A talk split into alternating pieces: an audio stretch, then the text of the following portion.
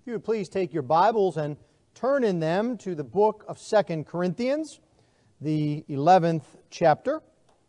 We're beginning chapter 11 uh, this morning. It is this final section of Second Corinthians in which Paul directly addresses his opposition in Corinth. And if you have been wondering in previous weeks uh, why we have been reading through the book of Hosea, or perhaps even this morning you wondered why God has given the language that He's given to the book of Hosea, why it is so sharp, some might even say offensive at sometimes. Our text this morning will highlight that for us.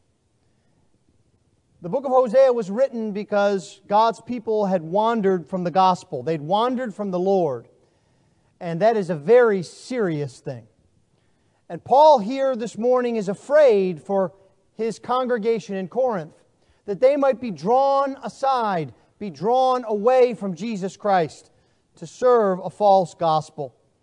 And so this morning we look at 1 Corinthians, excuse me, 2 Corinthians chapter 11 verses 1 through 6. If you would please give attention to the reading of God's holy word. For the word of the Lord is completely inerrant. The word of the Lord is completely sufficient. And the word of the Lord is completely authoritative. 1 Corinthians 11, beginning at verse 1. I wish you would bear with me in a little foolishness. Do bear with me. For I feel a divine jealousy for you, since I betrothed you to one husband to present you as a pure virgin to Christ. But I am afraid that as a serpent deceived Eve by his cunning, your thoughts will be led astray from a sincere and pure devotion to Christ.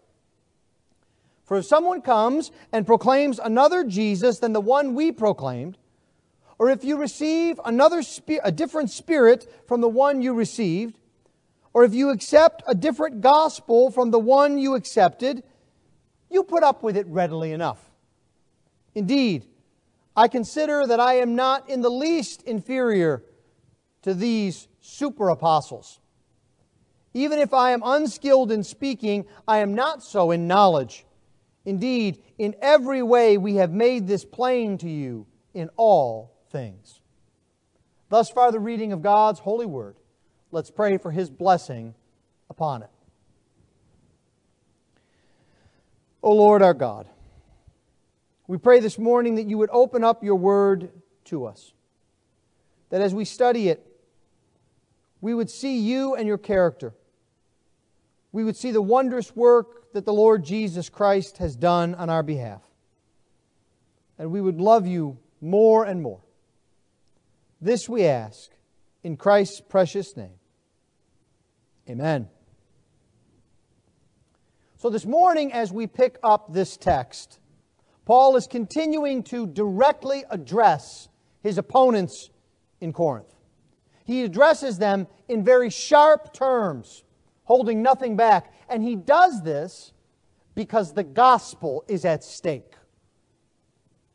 It is actually far easier than we would expect to be led astray from the gospel of Jesus Christ. But Paul is aware of this. And so he speaks sharply about his opponents. He draws the Corinthians back to Jesus and he describes for us what is the difference between the true and a false gospel. So, the very first thing that I would like us to see from this text is that Paul tells us that a false gospel is not loving. That is an aspect of a gospel that's false. Now, this is important because far too often we are addressed by those who peddle a false gospel in the name of love. They tell us that it's not loving to believe that Jesus is the only way of salvation. That it's not loving to believe in the authority of the Bible. That it's not loving to tell others that they must be saved. But Paul says in reality, it is the false gospel that lacks love. Now, remember the context that brings us to this point. Paul has been converted by the Lord Jesus Christ himself. He has gone on a sent mission to the Gentiles, sent by Jesus. And then, after going to many places in which the Bible speaks of as Asia and we would think of as modern Turkey, then Paul received a call to cross over to Greece in Acts chapter 16. After visiting several cities and planting churches, he came to Corinth. And God spoke to Paul and told him, I have many in this city who are my people. And so Paul spent 18 months in Corinth gathering those many people that God had in the city. And he gathered them into a congregation. And when the congregation was formed, he then went and continued on his missionary journeys. Now, Paul did, did this because he loved those people. He brought them the gospel. He encouraged them as they lived in an ungodly place. It was not easy to be a Christian in Corinth. If you think it's not easy to be a Christian in this year, in this day, in America, imagine what life would have been like in Corinth. And then after Paul left, something happened. Others came to Corinth, likely from Judea, and they began to assert themselves with this young congregation. Immediately, they wanted to be in leadership, they wanted to have control. And they began to tell this congregation all of the things that Paul did wrong. They talked about how great they were and they backed it up with reference letters from other people. We saw what this looked like in chapter 10 recently. They boasted about their authority, they boasted about their way of speaking. They went out of their way to commend each other, and they compared themselves to their own standard. And they talked badly about Paul. Can you imagine what it must have been like to be a Corinthian supporter of Paul in the midst of all of this? How hurt you would have been, how embarrassed you would be. And so now Paul writes to them and he asks them to bear with him in foolishness. Paul knows that it's foolish to try and boast or to give your own credentials, but he has been left with no alternative. The gospel is at stake and he has to defend his ministry to the Corinthians. This is very personal for Paul. Notice something in our text this morning. Paul very often uses first person singular pronouns I, me, my. Earlier in the letter, we saw over and over again Paul using first person plural pronouns we, our. That's because Paul is emotional here. This is personal for him. He's opening up his heart to the Corinthians. He doesn't want to talk about himself, but he has to now. It's because the Corinthians have been taken in by the boasting of others. And so now Paul says, I will stoop down to that level. Bear with me a bit in this foolishness, he says. I don't want to be foolish, but that's what you're used to listening to. So I'm going to speak in a way that you can understand. It's almost like Paul is agreeing to use baby talk with the Corinthians. Now, why does Paul do this? He tells us in verse 2 For I feel a divine jealousy for you. Paul loved the Corinthians. Now, those who brought the false gospel to Corinth were looking for self promotion, they were looking for self return. It was what they thought they could get out of the relationship. They had no thought about what it would do to the Corinthians. And we can see that this happened in the church in Corinth. The false gospel brought divisions, immorality, and distrust among the members of the congregation. But Paul is thinking about others. With his true gospel, it shows his love and concern for others. Paul has an incredible love and devotion for them. It's a devotion, he says, that comes from God. It is divine in its source and in its power. He gives them an illustration of what this looks like. He says, It is as if I betrothed you to one husband. Now, betrothal in Bible days is a bit different than what we would consider engagement. When someone is engaged to be married, it's usually for the purpose of planning a wedding. You need six months or 12 months to, to find a venue, to get caterers, to get a photographer, to get all of the details set up for a wedding.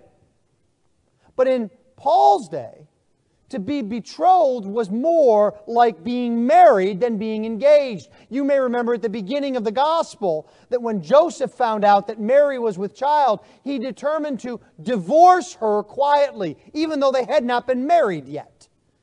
It's because during the period of betrothal, there was an engage, there was not just an engagement, there was a commitment like a marriage.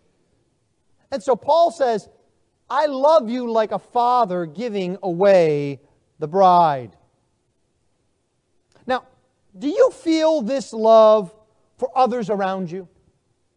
Is it love that drives you to tell others about your faith? Is it love that drives you to tell others about Jesus? Because that is part of the true gospel. A false gospel may have some of the right words, but it doesn't love people. This is the first sign of a false gospel. It does not love its hearers. At best, they are a means to an end. It is never about them. But false gospels are also not loving in another way. Paul writes that he views the Corinthians like his daughter, whom he is giving away in marriage. And to whom is he giving them? It's to only one husband, one who will care for them, one who will love them. It is Jesus. Now, one of my favorite things about performing a wedding ceremony is engaging the father of the bride. It's a joy to me even in the rehearsal. I jokingly remind the father that he only has one line, so he better not mess it up. When I ask, Who gives this woman to be married to this man, your answer is, I do, or her mother and I. Just get it out, don't mess it up. That's what you do. But that's hard for a dad. Because no dad wants to give away his daughter. If I could, and I've tried, if I could press my hand down on my daughter's head and keep her six years old forever, I would do that. It's not an exciting thing to think about giving away your daughter. But the only reason why a father gives away his daughter is because he knows she loves that man to whom she's to be married. He knows that that man loves her and will take care of her. And that's what Paul is pointing us to here this morning. He's giving the Corinthians not just to anyone, but to Jesus. Because he knows that the gospel is about love for Jesus. He knows that Jesus will take care of them. The true gospel promises love for the Lord. That was Paul's whole reason for coming to Corinth in the first place. He wanted them to love Jesus as much as he did. But the teachers of the false gospel did not. They tried to take the Corinthians' eyes off of Jesus. They said that Paul didn't have it right that Paul had the wrong focus. They talked about the law, and they talked about ceremonies, and they talked about all the things that the Corinthians had to do more than they talked about Jesus. This is always the way with a false gospel. It's not concerned with our love for God, but rather it's concerned for itself. How they can make money, how they can be famous, if the gospel does not encourage you to love God, it is not the true gospel.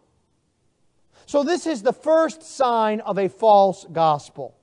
It does not promote love either for the hearers or in the hearers for God. You might ask then, why would anyone believe a false gospel? If it is unloving, wouldn't that make it unattractive to people? What would cause people to go to it? And the answer is the second thing that we see here this morning, and that is that a false gospel deceives. It is deceptive. It actively promotes falsehoods that are designed to draw us astray. Paul picks this up in verse 3. He says, But I am afraid that as the serpent deceived Eve by his cunning, your thoughts will be led astray from a sincere and pure devotion to Christ. He's just told us that he's like a jealous father who has betrothed his daughter to her husband. And he has done all that he can to promote that marriage. He has worked to protect their dignity. The image is of a father who protected his daughter during the engagement period. But he is afraid. He's afraid that there are others working against. That's what false gospels do. And so Paul goes back to the very beginning, to the first incident of a false gospel. He says that the enemy deceived Eve to lead her away from God. We see in that story that even though Eve should have known, she did not. She was deceived. But the enemy knew exactly what he was doing. He knew exactly what would result from this false gospel. And so he led Eve astray to separate her from her God. Now, one brief aside here. I want you to notice something in the text. That Paul just states the incident in the garden. He doesn't try to defend it. He doesn't think he needs to persuade you that it actually happened or that it's true. He takes it as an historical fact, a truth. That is the way we are to view the Bible. If someone ever comes to you and says, Well, you know, I can take some of what's in the New Testament, but that Old Testament stuff, that's so old and it's full of stories, no one could possibly believe that. Really? Paul did. He states it as a matter of fact. And so the scripture is God breathed, it is God's word to us. We can take it as truth and rely upon it. And this is important because Paul gives us this story to inform us that those who bring a false gospel to us today are like the devil. Paul makes a direct connection here. He says that Eve was deceived by his cunning, by the devil's cunning. It's the exact same word that Paul uses earlier in chapter 4, verse 2 where he says, He is not like those who peddle the Word of God, who play with the Word of God, and who try and use cunning to deceive. He's equating his opponents and their work with the work of the devil because their design is the same it's to lead people away from Christ. The word deceived here, describing what happened to Eve, is very intensive. There is a normal word for to be deceived, and Paul is using an intense form of this. He puts a preposition onto the verb to make it clear that Eve was completely deceived. She was lost. And this deception led to her entire mindset being lost. That's what Paul's afraid of. He says, I'm afraid that your thoughts will be led astray. And this word for thought is the exact same word that Paul has used in the previous chapter when he tells us that we should have every thought be captive to Christ. Do you see what a false gospel does?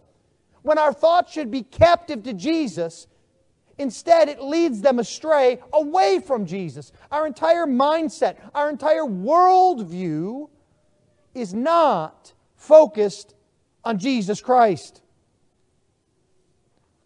False gospels want your worldview to be Christless. They don't want you to think about Jesus at work.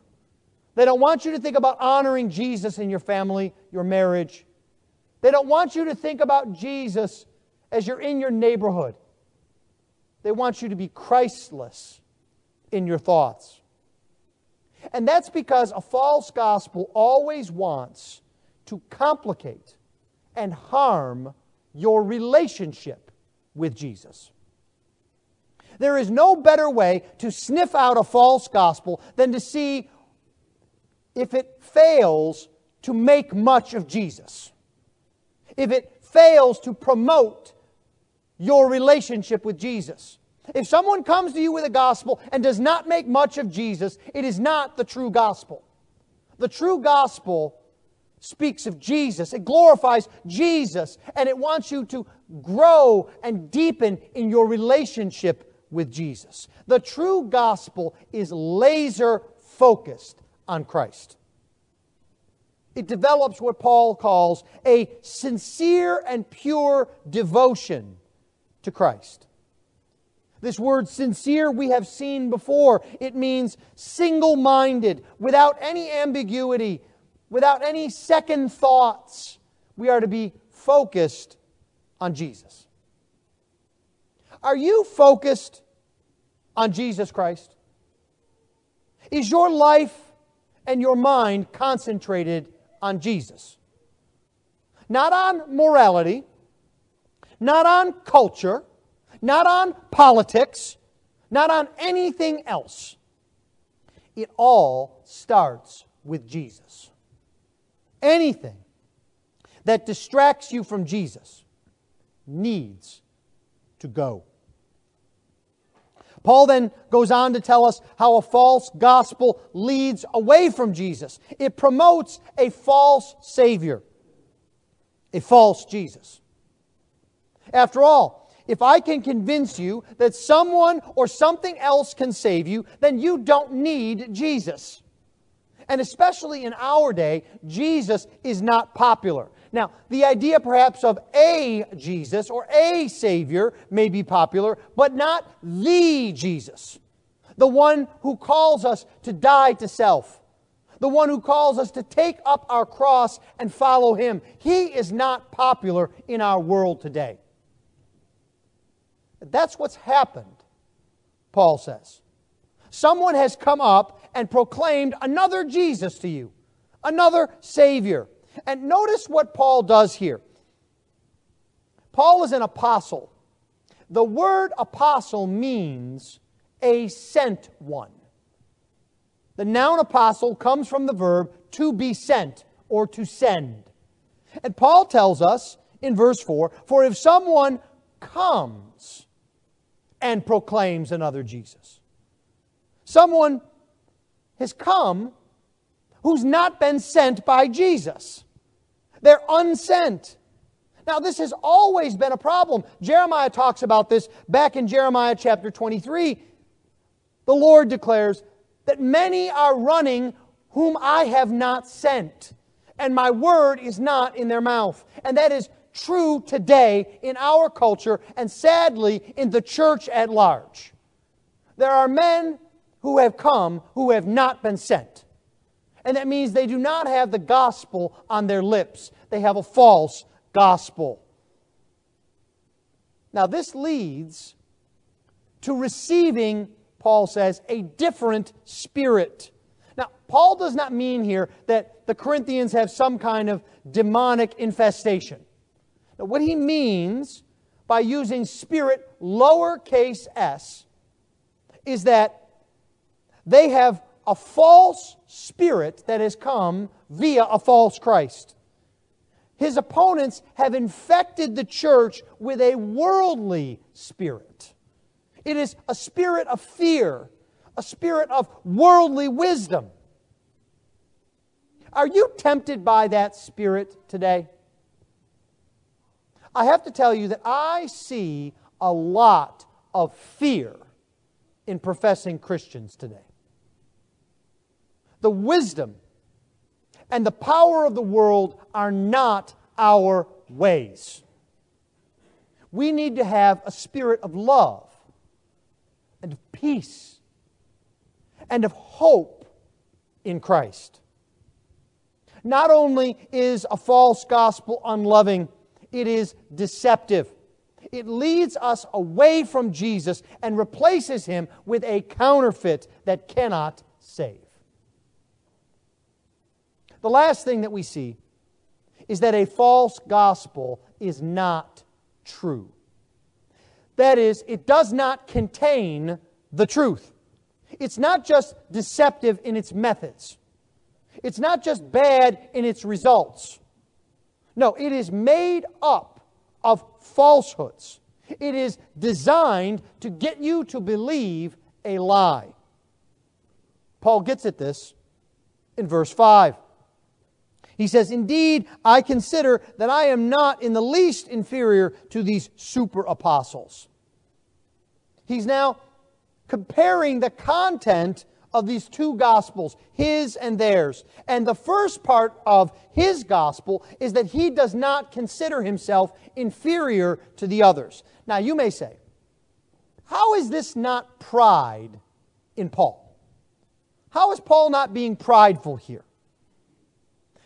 What you have to understand is we're only getting one end of the conversation.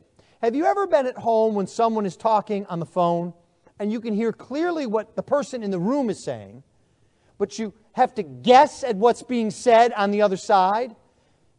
Why the responses are coming from the person you can hear? That's the position that we're in here right now. You see, Paul is responding to his opponents who had been saying that they were better than anyone else. They were puffed up with pride. Remember, they were not sent by God, they just came of their own accord. And yet, they still considered themselves the greatest apostles. They certainly thought that they were greater than Paul. And perhaps they thought they were even greater than Peter and John and all of the other apostles who had walked with our Lord. And so, Paul fights back. He so much is disturbed by this that he either invents or he uses a sarcastic term for them. He calls them the super apostles. Now, as you can imagine, the tone of voice that Paul would use as he is speaking this, rolling his eyes. Because there's no such thing as a super apostle. The apostles were all of one rank. And of course, these so called apostles had never been with our Lord. They wouldn't walk on water with Peter. They didn't go to the cross with John. They weren't on the Damascus road when Jesus appeared to Paul, and yet they believe they are greater than all. In promoting this false gospel, they were busy promoting themselves. It was all about how great they were, how well they could speak. And they promoted themselves more than they promoted Jesus. And the effect of this was that the Corinthians began to follow in their footsteps and be puffed up with pride.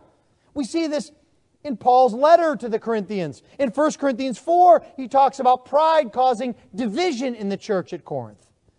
In 1 Corinthians 8, he says that they were so prideful they were ranking themselves according to who was eating what food.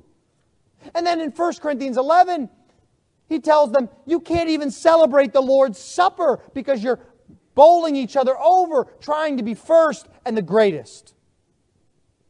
Paul is reminding us here that pride has no place in the gospel. What Paul could have said was, I am greater than they are.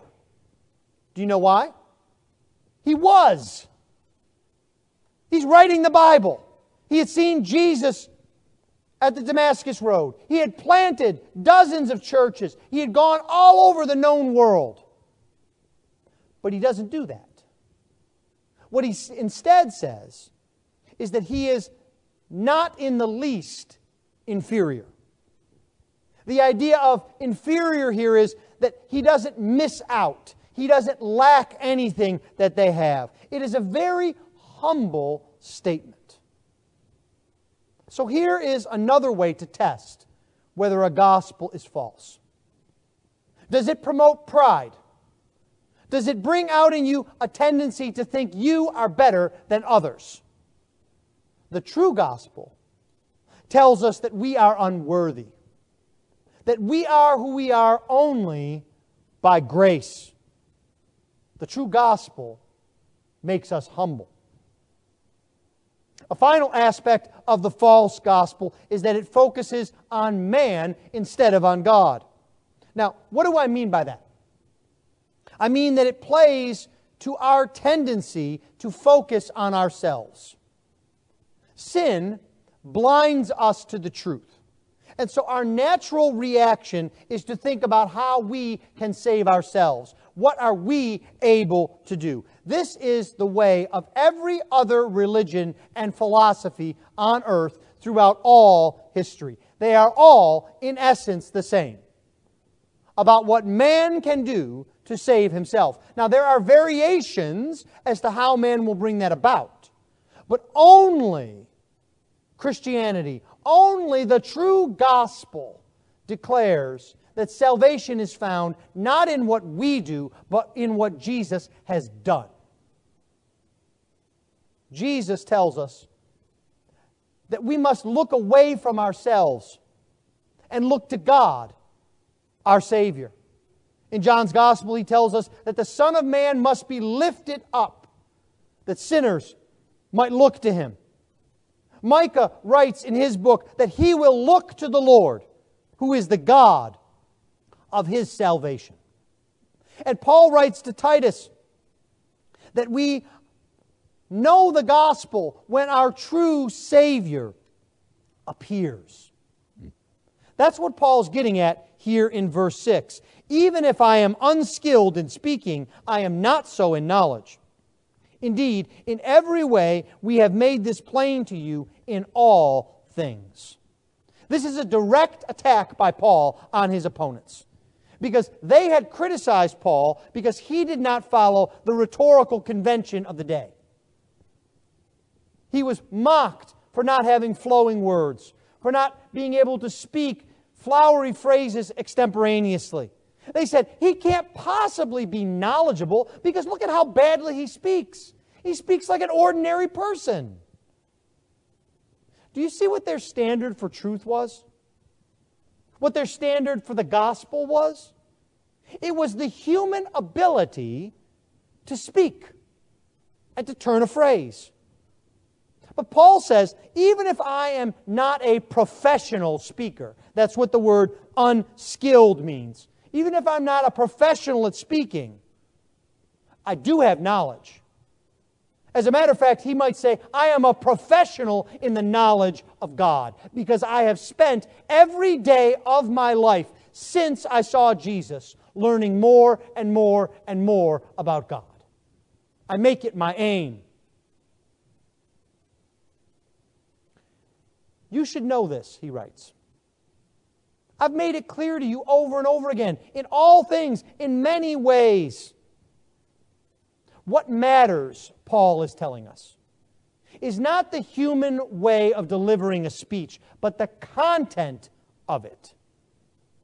The true gospel does not focus on human ability, but on knowing God. Now, more than ever, we need to be able to spot a false gospel.